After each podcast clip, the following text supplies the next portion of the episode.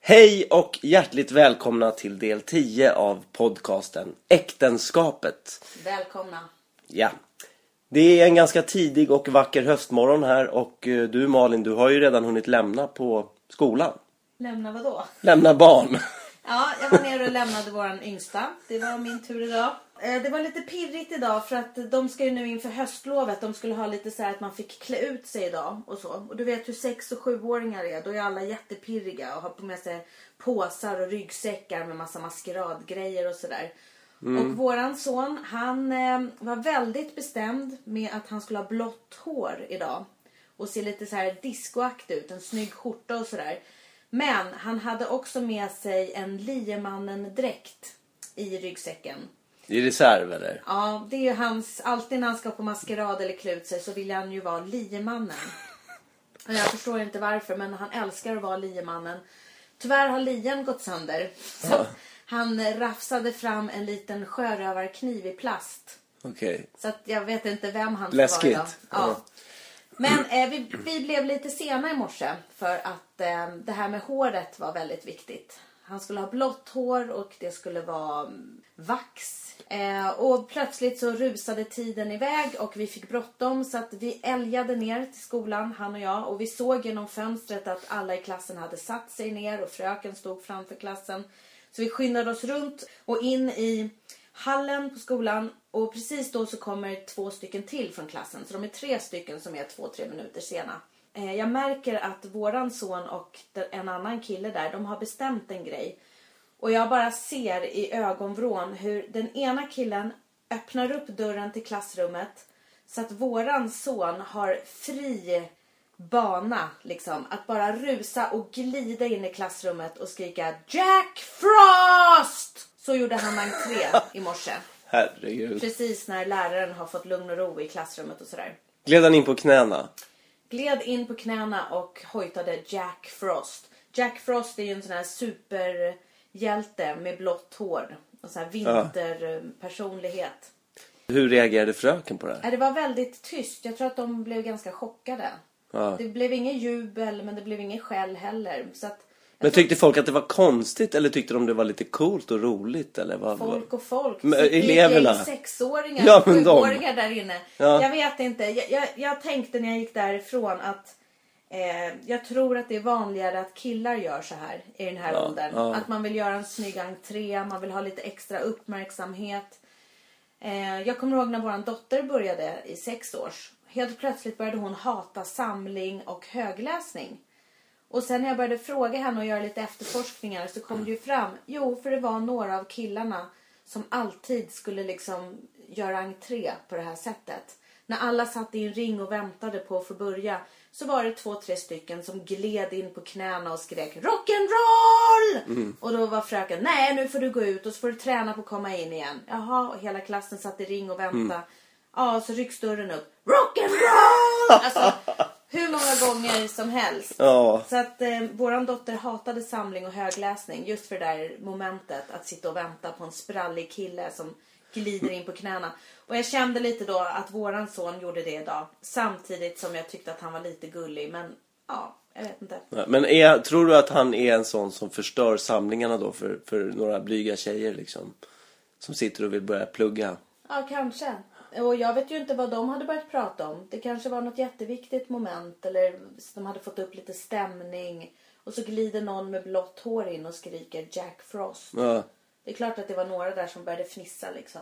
Fast jag måste bara säga, om man nu ska välja ett tillfälle att få uppmärksamhet och göra en cool entré. Då kan man ju inte välja ett bättre tillfälle än precis när klassen, skolan har börjat. Mm. Då har en hel klass som sitter ner och bara väntar på att något ska hända. Ja. Och så händer det. Ja. Du kommer in med ditt blåa hår och gör en målgest. Och sen var det ju inte bara han utan man hade ju en kompis i maskopi. Om inte kompisen hade ryckt upp dörren i precis rätt läge så hade han ju aldrig kunnat glida in sådär snyggt. Så att han Det var fick ett jävla där- fint teamwork då. Ja, så de tyckte att det var en bra idé. Ja. Jag måste bara säga att jag känner ju igen mig väldigt mycket i det där. Ja, Jag, jag gjorde ju ofta så på liknande saker. det kan jag tänka mig. Och jag känner nog igen mig i våran dotter då att man blir jävligt trött och sitta och vänta i ring på att liksom komma igång för att det är någon som ska göra entré. Ja. Men de kanske skulle ta 10 minuter där alla får göra en entré på morgonen så att det är över sen. Ja. Faktiskt. Kanske hela entrén till skolan ska vara som en så här. Nu kliver du in genom portalen. Gör din entré. Ja. Sikta mot stjärnorna.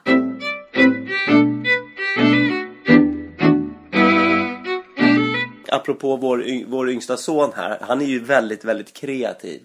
Jo. Jag tycker han... Eh, han gör ju lite på, på lite andra sätt ibland tycker jag än vad, än vad man förväntar sig. Det som är intressant tycker jag att han är den som på ett sätt har fått minst uppmärksamhet och minst tid Ja. av oss. Så att han är också den tycker jag som har mest integritet. Ja, Jag vet inte om det hänger ihop. jo men det gör det säkert. Han, han, är, han är väldigt bra på att hitta på egna saker. Och försvinna och sen så och vara inne i sin egen värld. Jo. Men det är, ju, s- det är ju samma sak det här med spel. Vi har ju försökt undvika hela den här spelhysterin som är i samhället nu med barn. Nu pratar du om dataspel. Ja, och dataspel och TV-spel. tv-spel och, och Nintendo. Vi sköt ju på in i det längsta liksom. Eller Alltså, vi har väl varit lite oense för jag har varit ganska mycket emot sådana där spel. Och du var lite mer för. Men, Ja, men jag- våran, du, jag vårat måste- första barn fick vänta ganska länge innan han fick börja med sånt. Ja men så här, för jag måste säga till mitt försvar så, så är det också så att Det är jag... ingen rättegång. Nej jag vet, men jag känner mig påhoppad och att du skuldbelägger mig för att du känner mycket nu. någonstans att jag hade rätt. Ja, i princip har du rätt, men, men alltså, du måste också tänka på att jag kommer från en Waldorfskola. Vi, jag fick ju aldrig, vi käkade ju aldrig isglass, vi fick aldrig dricka Coca-Cola. Du vet, det var ju liksom, eh, var det lördagsgodis så var det nötter och, och russin. Kanske russin om man hade tur. I princip var det så. Vi pratar ju ofta om, åh julafton, då blir det köpebröd ändå. Så där var det. okej. Så att för mig, för mig har det här med spel, f- vi blev ju alltid trackade av de andra som gick i vanliga skolor.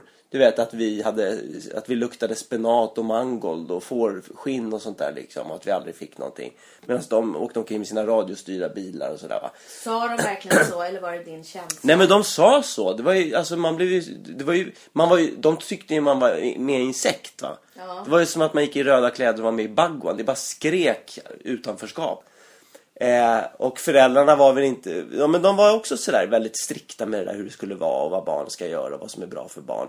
Medan folk på gården hade skateboards och liksom de moderna grejerna och lyssnade på de moderna, modern musik och sådär och, fi- och det här materiella. Vad hade du på gården? En planka? Och stod och hoppade på? Ja, ja, typ. Ja. Alltså, jag tillverkar mina egna platåskor med vanliga träskor och spikade på såna här klossar. Nej men det var ju så Ja. liksom. Moonboots var ju bara fetglömma. ja. Du vet, det var ju ärvegods och liksom fult som fan. Hur som helst, föräldrarna gjorde väl vad de kunde tror jag på den tiden. Det är inte lätt att vara förälder. Nej, det är det. Men det jag tänker på då, det- nej men när jag ser då mina barn eh, s- som, som har önskemål om olika saker och så märker man att deras kompisar har de här grejerna. Och att de får liksom typ inte vara med, de är inte med i matchen om de inte har de här grejerna. De har inget att prata, alltså det, det blir... Fast är det verkligen så? Jag tror så här, det är klart att man kan stå emot om man odlar sina inre egenskaper. Du vet, att folk vill ma- vara med en för att man är en jävligt kul och trevlig prick och snäll. Ja, fast det, Det- så håller borde det ju inte. vara. Det mäter sig inte mot ett nytt tv-spel eller dator. Nej, och, och jag tycker killar i en viss ålder är väldigt sådär. Det är Star Wars-perioden, det är Pokémon-perioden, det är liksom... Jag menar, det är olika perioder sådär va. Och jag tänker när vi bodde i innerstan och hade det där eh, föräldrakooperativet som var väldigt sådär all- kulturella människor och sådär. Där t- tyckte ju, många tyckte ju ungefär samma saker. Man försökte ju undvika våldsgrejer och sådär ganska mycket. Fast Inte det där- riktigt, det var där- folk som höll på där de också. De var så små då. De gick ju, det var ju ett dagis, det var Ja. en förskola. Det har du rätt i. Så att där håller man väl inte på med våldsgrejer. Alltså, de möts ju av det här när de hamnar i skolvärlden. Därför att det är äldre elever. Jo, som men jag har- menar, jag menar, fast även där så fanns det ju en viss skepsis mot de här materiella ha-sakerna. Det var ju ändå, det, fa- det fanns ju ändå en kultur som var ganska medveten sådär, eller hur? Jo. På alla plan. Men, men sen när vi, när vi flyttade till en lite mer va- vanliga skolor och sådär så, så kom ju det här trycket då från samhället utifrån. Det här kommersiella, vad man ska ha och inte ha. Och jag måste säga att jag, ja, jag gick med på det. Jag gick emot lite mina principer och gick med på det. För jag vill inte, jag vill inte att min son skulle känna det där som jag kände. Det här utanförskapet, att man inte, får- att man inte är med i matchen. För mig var det viktigt att han skulle få de här grejerna. Och så tycker du väl själv att det är kul att spela till? Ja, jag jag tycker det, jag tycker det är kul att eh, Jag tycker inte man ska gnälla på barn och tycka att åh, ni bara spelar och håller på. Jag tycker att man kan... Det är klart man kan försöka begränsa det men man, framförallt ska man ju faktiskt försöka ta reda på vad det är de håller på med. Jo. Det säger ju alla såna här studier. Sätt dig ner med dina barn och Jo. spela med Jo. dem. Och ofta, kommer det fram, ofta får man då en helt annan inställning faktiskt också till spelen. Fast det de där studierna inte säger det är ju att de här spelen som det står 14 år eller 16 år eller 18 år på för att de är sexistiska och våldsamma. Eh, det blir omöjligt som förälder att sätta stopp för vissa spel när de liksom florerar bland kompisarna. Ja, nej men det går, det, det, det, det går ju faktiskt Att, inte. Äh, och att säga då, "Nej, men titta här på spelet, det står 16 plus. Det spelar ingen roll. Nej. Därför att de där spelen åker fram och tillbaka i ryggsäckar eller man är hemma hos någon och spelar i alla fall. Och det man, kan, det man kan säga är väl att eh, skulle vi... Jag tycker, det här är svårt för att det, det självklart kan man stå emot. Självklart tycker jag att man kan gå emot. Därför att hur skulle det annars se ut om man bara gick med hela tiden? Och, Fast du och jag har ju känt jättemånga gånger att vi har varit de enda som har sagt nej. När, när våra barn har varit s- små och de har velat sitta upp och titta på Beck eller Wallander på söndagskvällar. Och så säger man nej, du ska gå och lägga dig. Du har skolan imorgon. Alla andra sitter upp och tittar på Beck. Och det var verkligen så, för de pratade om det i skolan sen, vad som hade hänt i Beck. Och, så. och det, det kommer jag ihåg att jag tyckte att var jättekonstigt att de lät sina sju och åttaåriga söner sitta uppe på söndagskvällar och titta på de där deckarna som är ganska läskiga ibland. Och sen kommer de här spelen dessutom. Och, och framförallt om man nu ska dela upp killar och tjejer och generalisera så jag ty- det är ju oftast killarna som är intresserade av de där våldsamma spelen och att titta på Beck. Det blir en ganska konstig verklighet som de eh, får. Och en ganska eh, trist verklighet. För det är ju inte så att de umgås med tjejer och är ute på gården och träffas och sådär. Utan de blir liksom med andra killar sitter de och spelar och sen tittar de på deckare om killar och män. men det kanske Eller är... kanske där någon kvinna har blivit mördad. Jo, jag vet. Jag tycker att det är, jätte, det är skitmärkligt. Det är jättekonstigt och det är en jävligt konstig bild av människan. Och av kvinnor såklart, det är det ju. Ja, och av livet. Ja, av alltihopa. Men, men det här, nö- det här lite, nö- om, man, om man bortser från det sexistiska.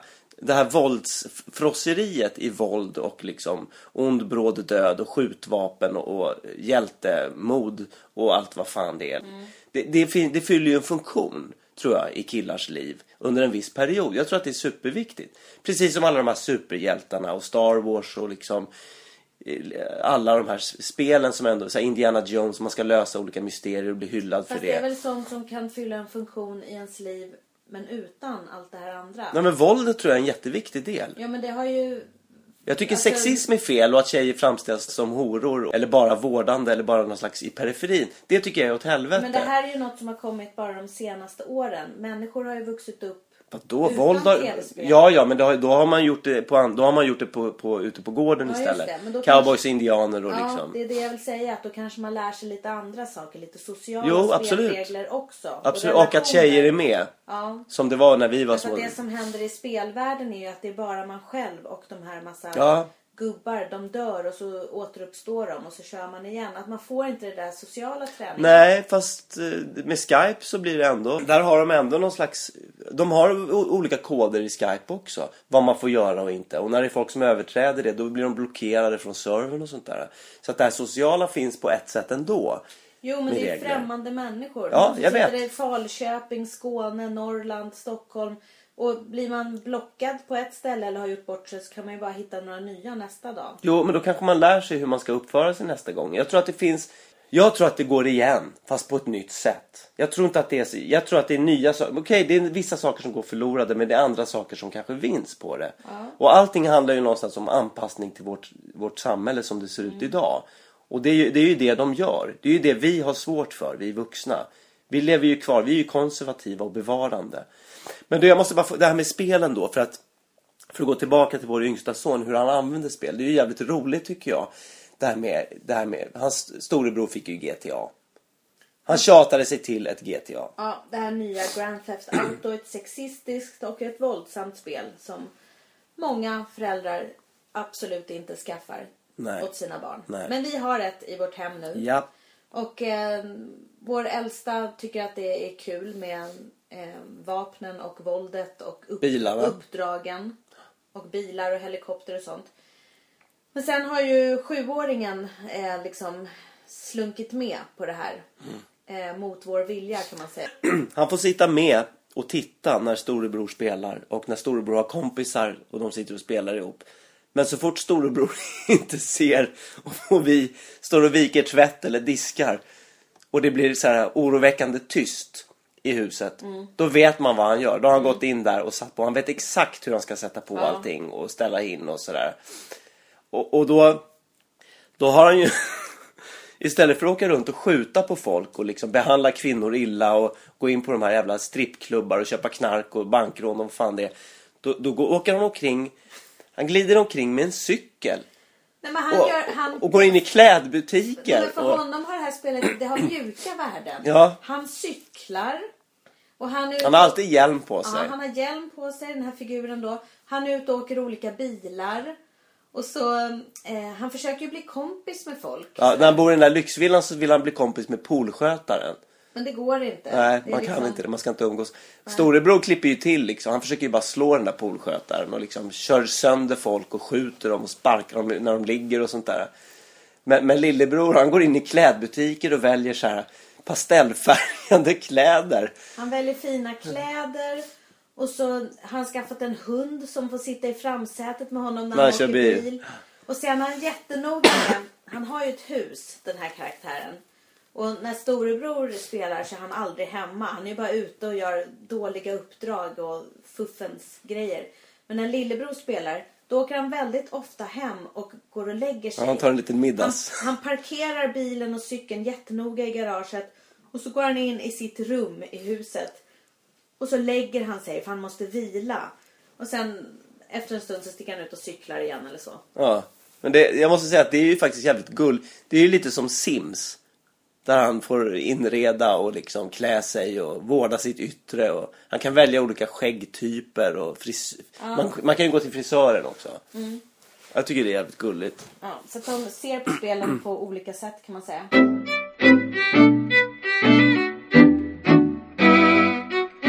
Du, det här med barnen. Vi har ju två, inte tonåringar. Den ena är ju tonåring men den andra är ju verkligen, känns ju verkligen som en tonåring. Vår tjej.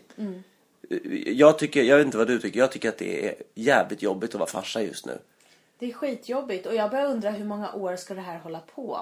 Och snart har vi tre tonåringar hemma och jag undrar, kommer det gå? Nej, jag, tror, jag vet inte fan alltså. Det blir nästan att madrassera hela lägenheten.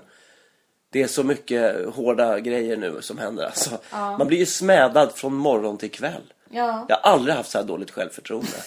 Man, man tvingas gå igenom en period här nu där man ska liksom fatta att du inte är värd någonting. Vad var det vår dotter sa till dig häromdagen? Hur känns det att vara värdelös på allt? Ja. Och det är sådana kommentarer man får vakna till. Pappa, du är unik på ett dåligt sätt. Ja. Men, men det här också att när man ropar och försöker få kontakt eller man vill säga någonting, typ har du ätit eller glöm inte att det här och liksom alla de där, när man egentligen har ett positivt budskap, det är inget tjat och så svarar de inte. Och så vet man inte om de har hört eller inte och så går man in, man knackar på försiktigt, öppnar dörren och så upprepar man det igen. Ursäkta mig, har du möjligtvis GÅ UT! Jävla idiot! Jag hatar dig! S- Gå och dö! det där. Du vet, om man ville bara påminna om det här. Man man kanske till och med ville påminna om att de skulle få pengar att ta med sig till diskot. De där grejerna, då blir man ju för fan vansinnig alltså. Tycker att det känns lite otacksamt då? Lite otacksamt. Och jag, nej, men jag blir också lite så här. För grejen är att jag, jag, är, ju, jag är ju ganska... Jag är ju inte en, en bra förälder på det sättet. För jag tar ju allting väldigt personligt. Och för mig blir det liksom ett personligt nederlag och sådär. Jag är ju väldigt omogen på det sättet. Men jag blir också lite så här. vad ska jag göra nu? Ja. De flesta kanske bara tänker, "Ja, men man står ut en period sådär. Men jag, men jag, jag vet inte fan vad jag ska göra. Jag blir nästan såhär, men jag, jag flyttar. De får klara sig själva så får de se hur fan, hur kul det blir. Nej, det är ju inte så moget. Eller hur? Och så. Ja, men hur hanterar du det här då? Nej, jag brukar tänka att nu ska jag vara eh, lagom ointresserad. Jag tänker att jag inte ska vara så himla intresserad utan var, bli lite nonchalant. Därför att då kommer de sen. Men det är ju, så är det ju faktiskt inte Malin. Du har ju förvandlats till en otroligt otrevlig person senaste tiden. Vad menar du? Du är så sur. Du har ju, blivit, du har ju varit så sur här sista tiden. Ja, jag blir sur Du på bara dig läcker när, när du surhet. sitter och spelar gitarr en hel kväll. Nej men det är inte bara det. Jag menar bara att du, du, det är klart att du blir påverkad. Det är klart man blir påverkad. Det är ju inte så att du låter det rinna av dig. Nej, det Du gör blir jag ju inte. väldigt påverkad av det Men här. jag försöker visa ett ointresse från min sida för att inte uppmuntra eller gå in i de där konflikterna. Men det är ju väldigt eh, svårt med någon som håller på att frigör sig och måste göra det på ett väldigt eh, Aggressivt. tydligt sätt. Det blir Ja. ju övertydligt, det blir ju komiskt till slut. Jag tror i och för sig att det är bra. Jag tror att det är skitbra och att det är nödvändigt. Men jag, jag, men jag får en lite så här, jag får en liten den här känslan av att hur det, just när, den- när ens funktion liksom minskar hela tiden. Nu ser du jättesur ut. Får jag inte prata om det här eller? Nu är du jättetydlig med att du tycker att jag snackar en jävla massa Jag skit. tycker att du pratar så länge och så jävla långsamt. Tycker du? Men det är för att jag har tagit medicin idag. Jag tycker du är jätte... Jag är jättestrukturerad. Nej, du pratar så jävla länge och du tar sån jävla stor plats just nu. På att vi kommer inte fram till någonting. Vem ska vilja lyssna på det här? Jaha. Okej. Nej, det Ja, kan... men kör på du. Nej, men det kan... Kör på du. Ta över. Nej, nu går jag till det som jag snackat om att vi skulle prata om. Det jag, det, det, det jag försöker säga Malin.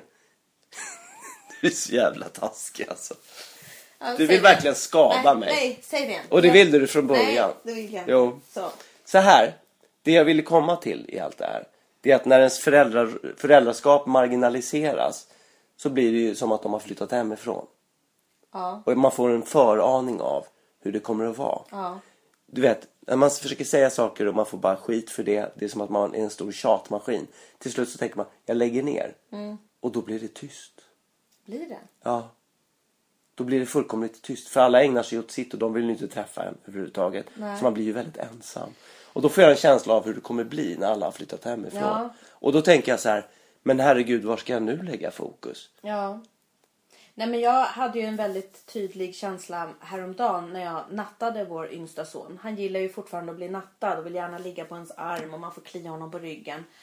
Och jag fick sån otroligt sorglig känsla när jag klappade honom för jag tänkte snart vill inte han det här längre. Snart är det ingen av barnen som vill ha närhet eller gosa. De vill bara ha pengar och frihet och Ja. oberoende. Och god mat varje dag. Ja, och det kändes så fruktansvärt sorgligt. Jag blev så deprimerad. Men sen när han hade somnat så gick jag ut hit i alla fall och då hade, kände jag mig som, jag hade varit en sån snäll mamma. Jag hade köpt 13-åringens favoritmat. Jag hade köpt en bit mörk choklad som du och jag och 13-åringen skulle ha för vi skulle titta på något tv-program här. Och precis när jag ska erbjuda choklad till våran 13-åring så bara hivar han in fjärrkontrollen under soffan för att jag inte ska kunna byta kanal på tvn. Och jag blev så fruktansvärt deprimerad. Det var så här som att nej, men nu är livet slut. Nu sätter jag mig här i hörnet och allt är över.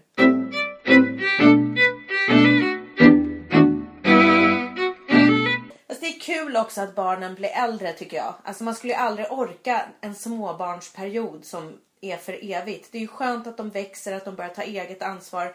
Eh, 13-åringen kom ju hem häromdagen och berättade att de hade varit på tingsrätten med hans klass. Just det. Det ingår i samhällskunskap att ta del av hur en rättegång går till. Och så frågade jag honom, hur var det på tingsrätten? Äh, skittråkigt, sa han först. Ja, men vad var det för fall? Vad handlade det om? Äh, det var någon kille, han hade slagit sin syrra. Ja, men oj, sa jag. Vad, vad handlade det om? Hur gammal var han? Ah, han var 43. Va? En 43-åring som har slagit sin syrra? Ja, men varför gjorde han det? Nej, hon hade skrikit lite och han örfilade upp henne. Och jag tyckte bara det här lät mer och mer konstigt. Och så jag frågade jättemycket. Då visade det sig att det hade varit någon hemmafest. Och den här eh, 43-åriga mannen hade någon syrra som hade några lesbiska väninnor på den här festen. Och då hade han fått något frispel och gått fram och stått och juckat mot de här lesbiska kvinnornas ben. Som var syrrans kompisar. Ja, han alltså. ville provocera på något sätt. Och då hade hon skrikit och då hade han örfilat henne. Och det här satt alltså ett gäng 13-åringar och lyssnade på i tingsrätten. Men gud vilken konstig bild av vuxenvärlden. Ja. Men, men, men, men alltså, hade han, örf- hade han gett henne en örfil? Ja, Eller hade han slagit, liksom misshandlat henne? jag vet inte. Jag har ju bara hört det här i sjunde hand eller vad man ska säga. För hon måste ju ha stämt honom då för det här. Ja, Syrran. ja, det var det fallet handlade om.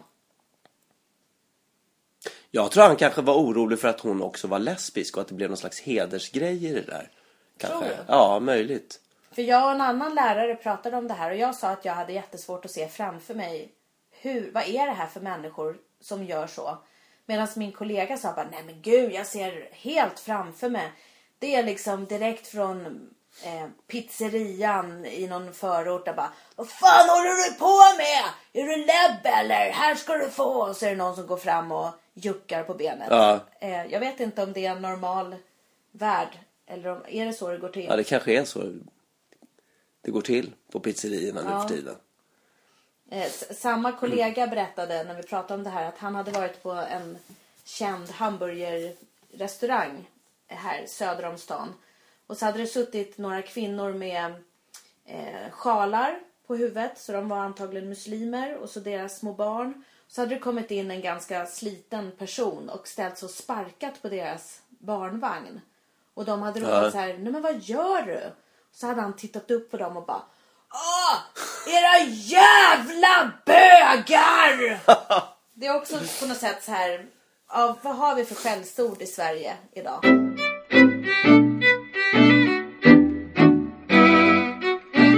Om jag tänkte sen när barnen har flyttat hemifrån. Ja, Vad, vill du, vad ska vi göra? Hur ska vi umgås? men det är ju Du då, och jag, hur ska vi, klara, hur ska vi fortsätta? Men det är ju då man eh, kanske skriver en roman eller gör en film eller går och tränar väldigt regelbundet. Därför att i våran dödsångest så eh, ingår ju att man ska försöka se så fräsch och odödlig ut som möjligt. Kommer du göra det? Kommer du börja träna när de flyttar hemifrån? Jag, jag tror att jag inom några år kommer träna mer regelbundet än vad jag har gjort nu. Förra året sprang jag Mer vårdhuset. regelbundet än vad du har gjort. Jag, jag menar det. Du- Förra året sprang du... Så regelbunden har du varit att du har sprungit på huset en gång. Ja. Jag sprang vårruset, det är snart ett och ett halvt år sedan. Och jag hade... Är det regelbunden träning? Nej men allvarligt, du säger så här, mer regelbundet än vad jag gör nu. Min ambition är när barnen blir lite äldre att jag ska börja träna regelbundet. Och inte bara springa vårruset var femte år eller något sånt där. Men jag hade ju ont i höften i ett år efter vårruset. Vilket Ja. tyder på min eh, otränade, vad det nu var, Ja, Men, eh, men jag är ju inte som du. Alltså jag kan så här träna lite vad som helst. Jag är inte som du som helt plötsligt bestämmer mig.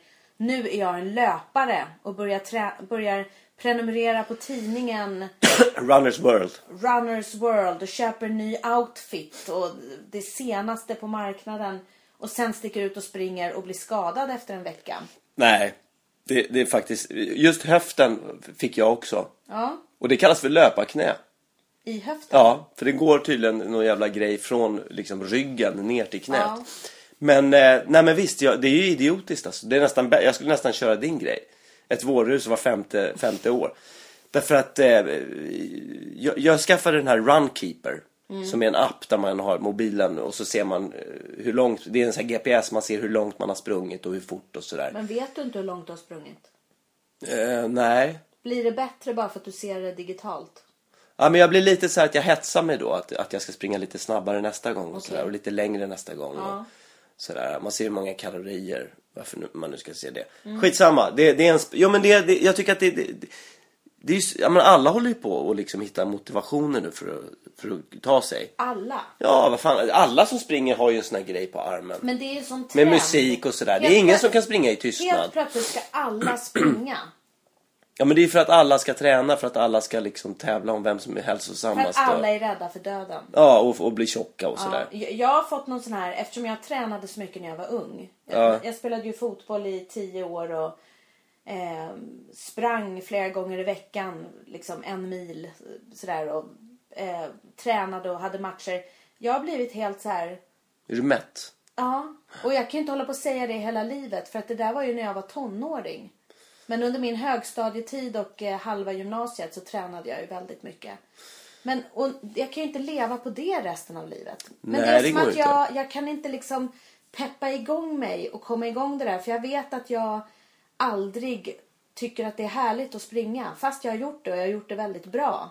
Men vad fan när du var, när du var yngre så tyckte du väl det var, tyckte du aldrig att det var kul? Nej, det var bara liksom någon slags eh, envishet och någon slags utmaning och någon slags... Eh, Men Ja. var, det- var det din farsa som hetsade dig? Ja, Fan, jag vet farsan- han var ju tränare ett tag Ja. för ditt fotbollslag och sådär. Farsan hetsade mig som 17 och sen märkte jag ju att jag mådde bra av det på Ja. ett sätt. Men jag menar det, det, räck, det kan väl räcka som motivation? Nej, det gör inte det. Min morsa går på så här vattengymnastik hela tiden för hon var med om en, så här, en en olycka för ett tag sedan och började bli lite så här stel. Men jag menar, och Mm. där, där handlar det om att försöka liksom ha kvar sin kropp så länge som Ja, möjligt. precis. Det är det jag tror. Att jag måste komma så lågt eller så långt ner i t- skiten för att motivera mig att börja igen. Men snälla, du är ju där nu. nej, med dina det- axlar nej, och- Men det är inte så farligt med mina axlar. Har det blivit bättre? Jag är stel. Ja, men jag menar det, stel, vad fan. Nej, vet jag, du vad? Jag kom på att den här naprapaten som jag gick till för snart ett år sedan. Hon gjorde så att jag fick en inflammation i axeln. Och sen, hon Men var inte det bra då? Hon tryckte hål, hårt på grejer och sen bara Nej, det här är verkligen konstigt. Och jag bara aj, aj, aj, det gör så ont, så ont. Det var ju hon som fan tryckte hål på alla muskelfästen och allting. När jag slutade gå till henne och slutade blev du träna jättebra. så blev jag skitbra. Ja, okej. Jag slutade träna hos henne, jag körde ett vårrus. Sen var jag fan bra. Ja, Nej just det, vårruset var året innan. ja, ja, okej. Ja. Men att sluta gå till, att, att aldrig gå till naprapaten menar du är medicinen liksom, om man vill ha en frisk kropp? Nej men just för mig var det det. Men jag skulle nog må bra av att gå på massage. Jag skulle må bra av sovmorgon. Jag skulle må bra av att äta lite mer frukt tror jag. Grejen är så här, det, det här med träning kanske är helt överreklamerat. Det man kanske mår bra av det är att sova och äta och njuta och gå på massage. Kanske ligga i en bubbelpool halva dagen. Nej, Men jag- fler och fler röster börjar ju säga så. Läkare, hälsoexperter. Alltså någon slags lagom och måtta. Ja. Att liksom försöka äta någorlunda sunt. Och att röra på sig. Och att sova. Och inte röka och dricka alkohol och sådär. Fast jag tror ett visst mått av droger kan vara bra. Okej, det där får du utveckla. Ja. Nej men jag tror att jag var på, jag kan säga jag var på fest. Men vänta nu, vänta nu, vänta nu. Eh, Du, ena stunden så ska du springa maraton och du liksom är ute och kutar och lider och kämpar och du har dina digitala verktyg och du prenumererar på tidningar. Och så nästa stund så pratar de om att droger är bra. Va? Ja, men- Vem är du? Ja, men så så här, jag, jag tror så här. Nej, men jag har funderat väldigt mycket på det här kring just eh, och läst på ganska mycket också just kring ADHD och sådär och mediciner. Människor som har ADHD eh, brukar få bli erbjudna mediciner då va?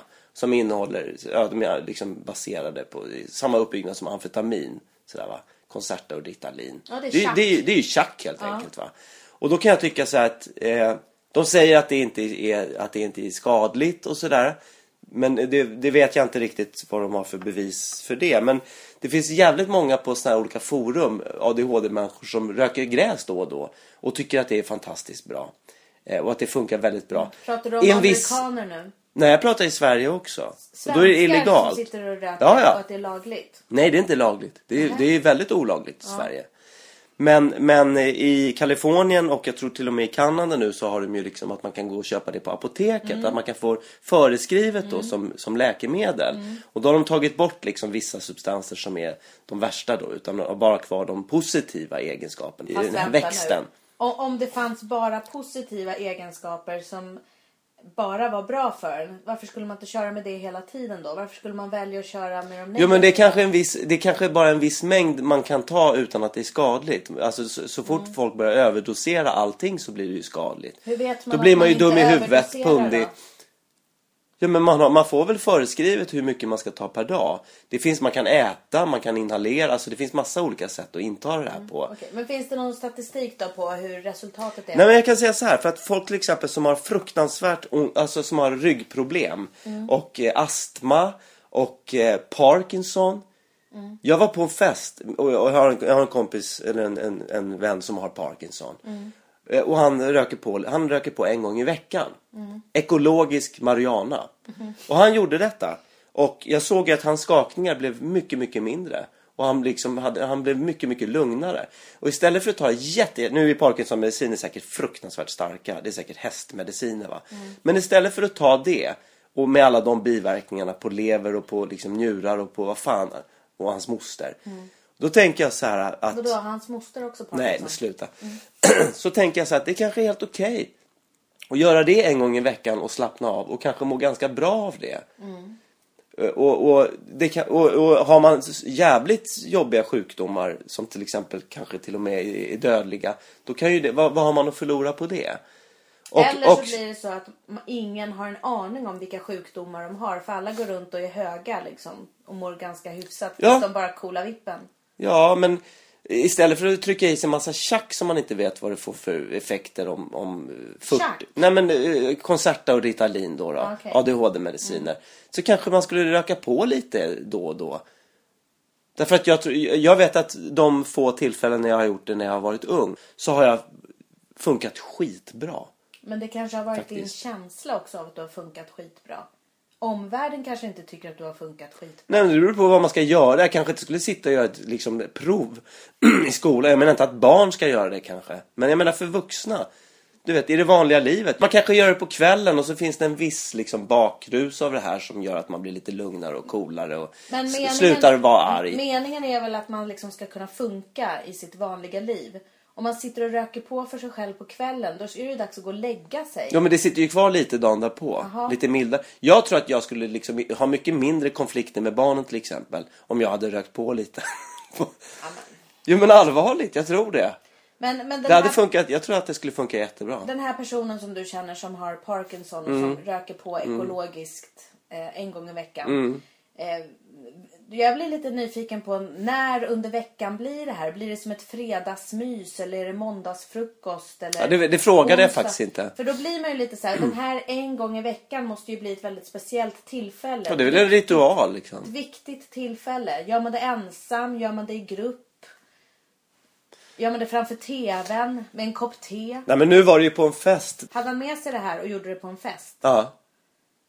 Men det är ju en jävla bra bortförklaring. Man går på fest och står och röker på och så säger man det här är ekologiskt förstår du för jag har Parkinson. Annars skulle jag stå och spatta till det här vet du.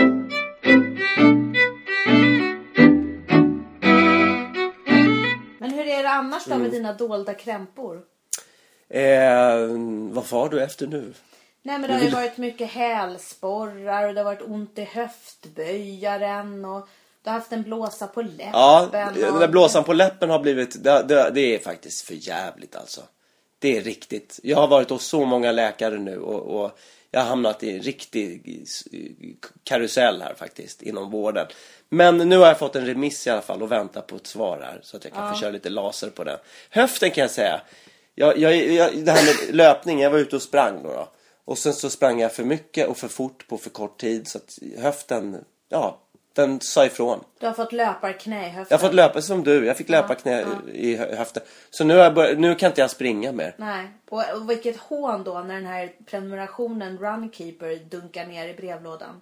Ja, men det var ju länge sedan den här Runners World. Nu är det Runkeeper som jag har på appen. Aha, det är det som ja, är- ja, okej. och den var faktiskt gratis. Så att det gör inte så jävla Men mycket. den kan du kanske använda när du tar dina pensionärspromenader till ICA också. Ja, en- eh, ja, walking finns det. Ett mode. Och så finns det att man cyklar också. Okej. Så cykla kan jag göra. Men däremot så har jag börjat på yoga. Mm, hur går det då? Och, och det är roligt. Jag börjar på yoga i Hornstull faktiskt en gång i veckan.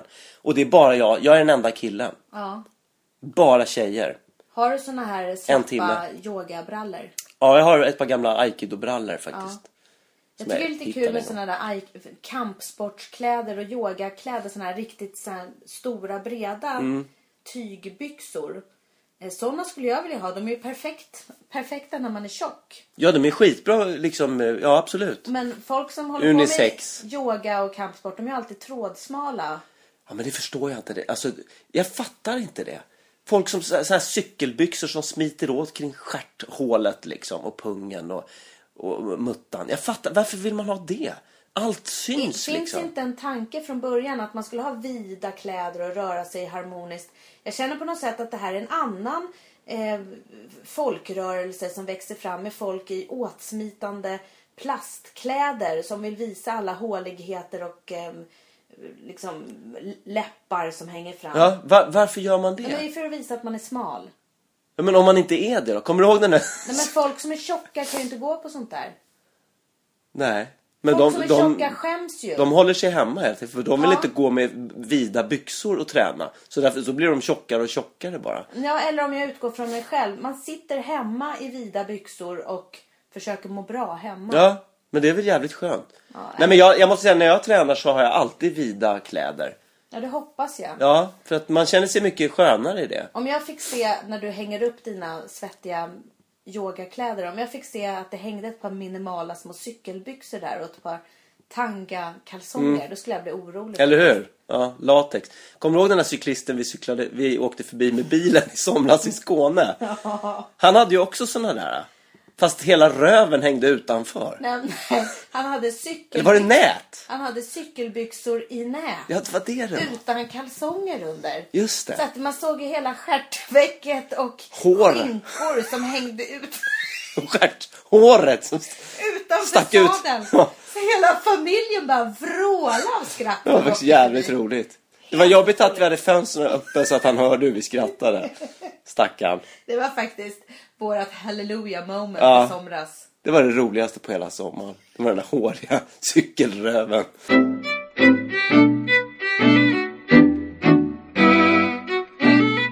Förra helgen så var vi ute och lekte med barnen. Det var ganska länge sedan. Vi tog en promenad i höstsolen och så lekte vi lite i skogsgläntor och sådär. Mm. Och vi lekte um, kurragömma. Kommer du ihåg det? Just det.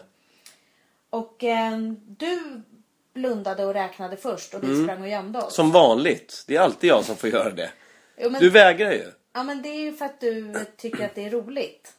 Jag tycker inte att det är kul. Ja men du vill gärna. Nej, jag, jag, kan, alltså jag kan göra det om ingen annan vill, men, men jag vill ju också gömma mig och bli hittad och ha den där pirrande känslan. Det är ju fantastiskt. Ja. Du vägrar ju att räkna. Ja, nej, men Varför, jag, varför, varför, varför kan du aldrig räkna? nej men jag hatar det. Jag får ångest av att stå där själv och alla andra springer iväg. Varför det? Nej men jag känner mig övergiven. Men vad menar du? Vi är ju tillsammans, vi är nej ute och leker. Om, om jag står och jag ska blunda och inte vet vad som händer runt omkring mig och vart alla tar vägen. Och så är alla borta och jag ska springa och leta. Jag får jätteångest av det. Men du vet ju att vi är 100, eh, max eh, 50 meter bort. Ja, alltså ren, jag vet det liksom så. Men jag får ångest. Jag tycker att det är hemskt. Och nu känner jag, nej jag är 43 år. Jag tänker inte utsätta mig för det här mer. Jag mår dåligt. Men vad är det du mår dåligt över? Jag fattar inte. Nej men ni försvinner. Och jag ska liksom hålla ihop flocken. Men gud, det här är ju inte klokt. Har du pratat med någon om det här? Nej. Jag kom på det då. Vad det var som gjorde att jag inte vill räkna. Men hur ser det ut i ditt huvud? Vad är det för tankar liksom som går då? Mm. Nej men jag gillar också att gömma mig. Och se, och För då ser jag också var de andra gömmer sig. Så att jag har lite koll på. Den som räknar är där borta och de andra som har gömt sig ligger där bakom Så fnissar ni stenen. lite bakom ja, träden. så kan man vinka lite till varandra och så står man och gömmer sig och sådär. Ehm, men den där känslan av att vara ute och gå själv och inte veta när hoppar någon fram, kommer jag hitta dem, var är de någonstans? Och alla kanske har jätteroligt nu och inte jag. Jag får en fruktansvärd övergivenhetskänsla. Oj då. Så att det är därför Va- jag inte vill leka det där. Och det är lite därför jag inte heller vill vara kullaren i kull. Jag vill bara bli jagad. Ja. Men gumman höll jag på att säga. Det det här, det här låter ju lite allvar. Alltså, det låter ju hemskt. Ja, Det, blir- det är ju massa saker du inte kan leka då helt enkelt. nej. Nej. Så jag vill att du tar hänsyn till det nu. Ja, jag kan jaga dig jämt. Och leta efter dig. Och så kan du gömma dig hela livet. Ja, Ja. Om det skulle kännas bra för dig.